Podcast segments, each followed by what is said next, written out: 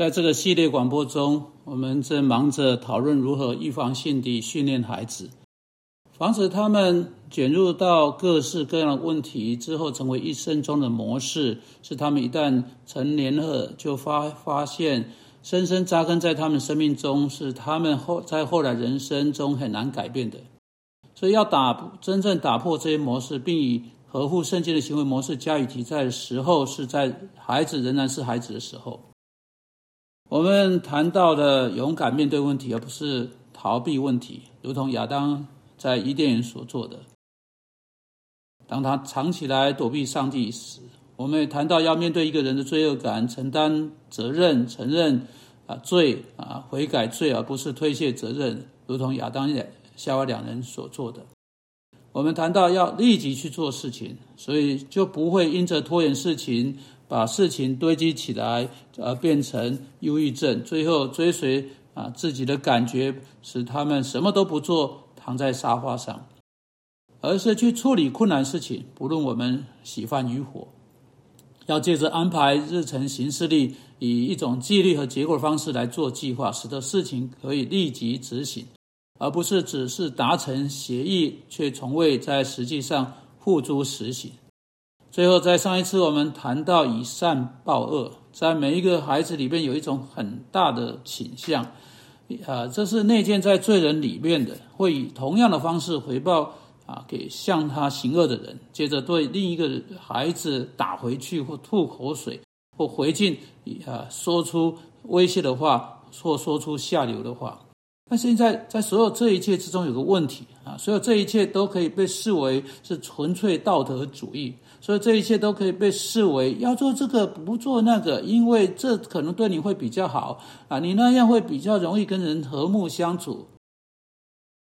当你追随上帝的话的时候，你可能很比较容易跟人和睦相处，但这不是道德主义。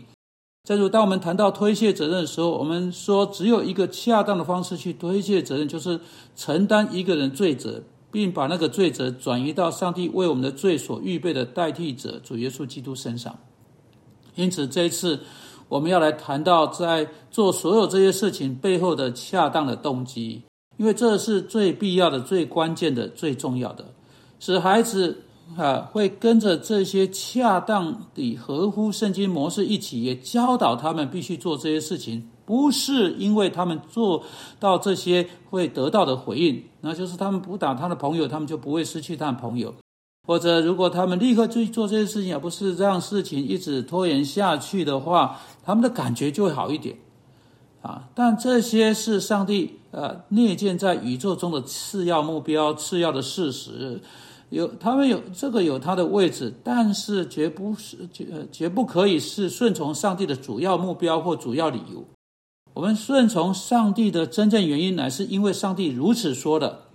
我们去做这事来尊荣他，来颂赞他，来赞美他，来服侍他，并且我们为两个理由去做这事来尊荣他、颂赞他、赞美他、服侍他，因为他是我们的创造主，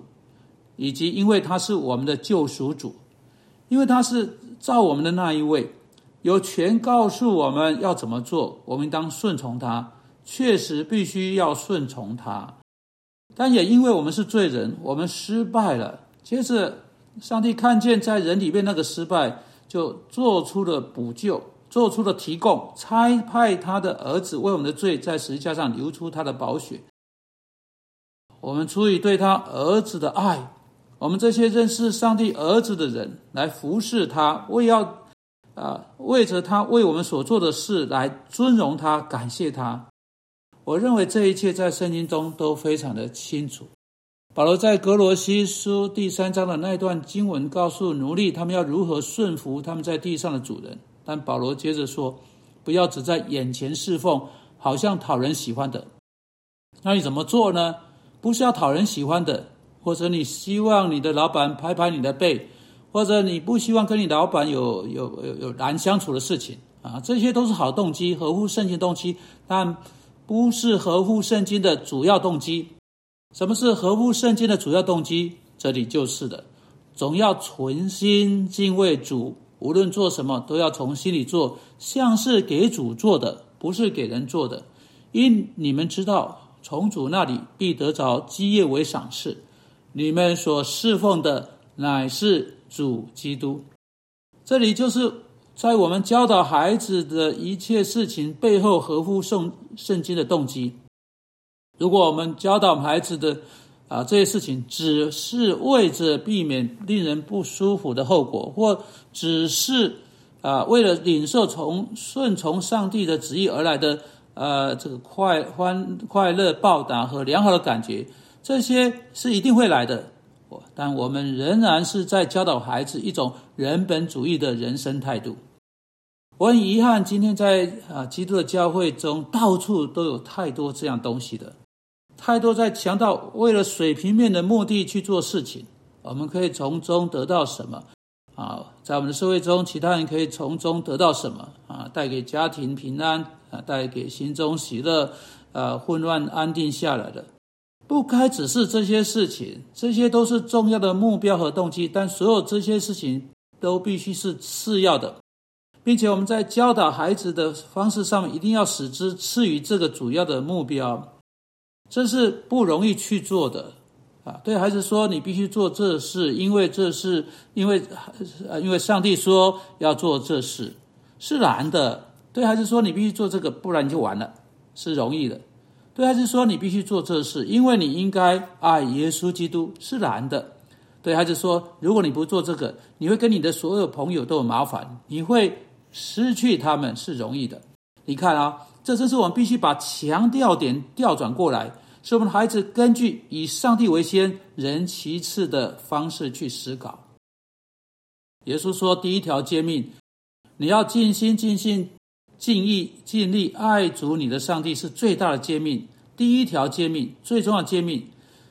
然后要爱我们邻舍如同自己，是第二条，是接续而来次要的。尽管第二条跟第一条有许多的类似性，但这个顺序必须总是要向我们的孩子指出来，这个强调总是必须要做出来。如果在我们对我们的孩子的教导中，在我们教导我们孩子的每一件事上成为主要的，就必须在我们的思考中成为主要的，使得耶稣基督可以得到尊荣，成为最关键性的。现在我们可以来谈到某位帮助我们脱离困境的人。也许你在马路上走，有人看到车子就要撞到你了，他跳到车子前面把你推开来，他自己被车子撞上了，他躺在血泊之中，你却若无其事地走开，说啊，每件事情都很棒，我可以走自己路了。不可以。你会真心感激那个人，你去去做你能帮助他的每一件事情。他住了院，你买花去送他；你去看他，你买东西给他吃；你去做啊啊啊抓他啊要求你去做的事情。耶稣基督不只是受了重伤，他实际地为我们的罪死在那个十字架上，背负罪的刑罚和上帝愤怒。他为了背负我们的罪，一个从未知罪的人，竟为我们成了成为罪，忍受极大的痛苦。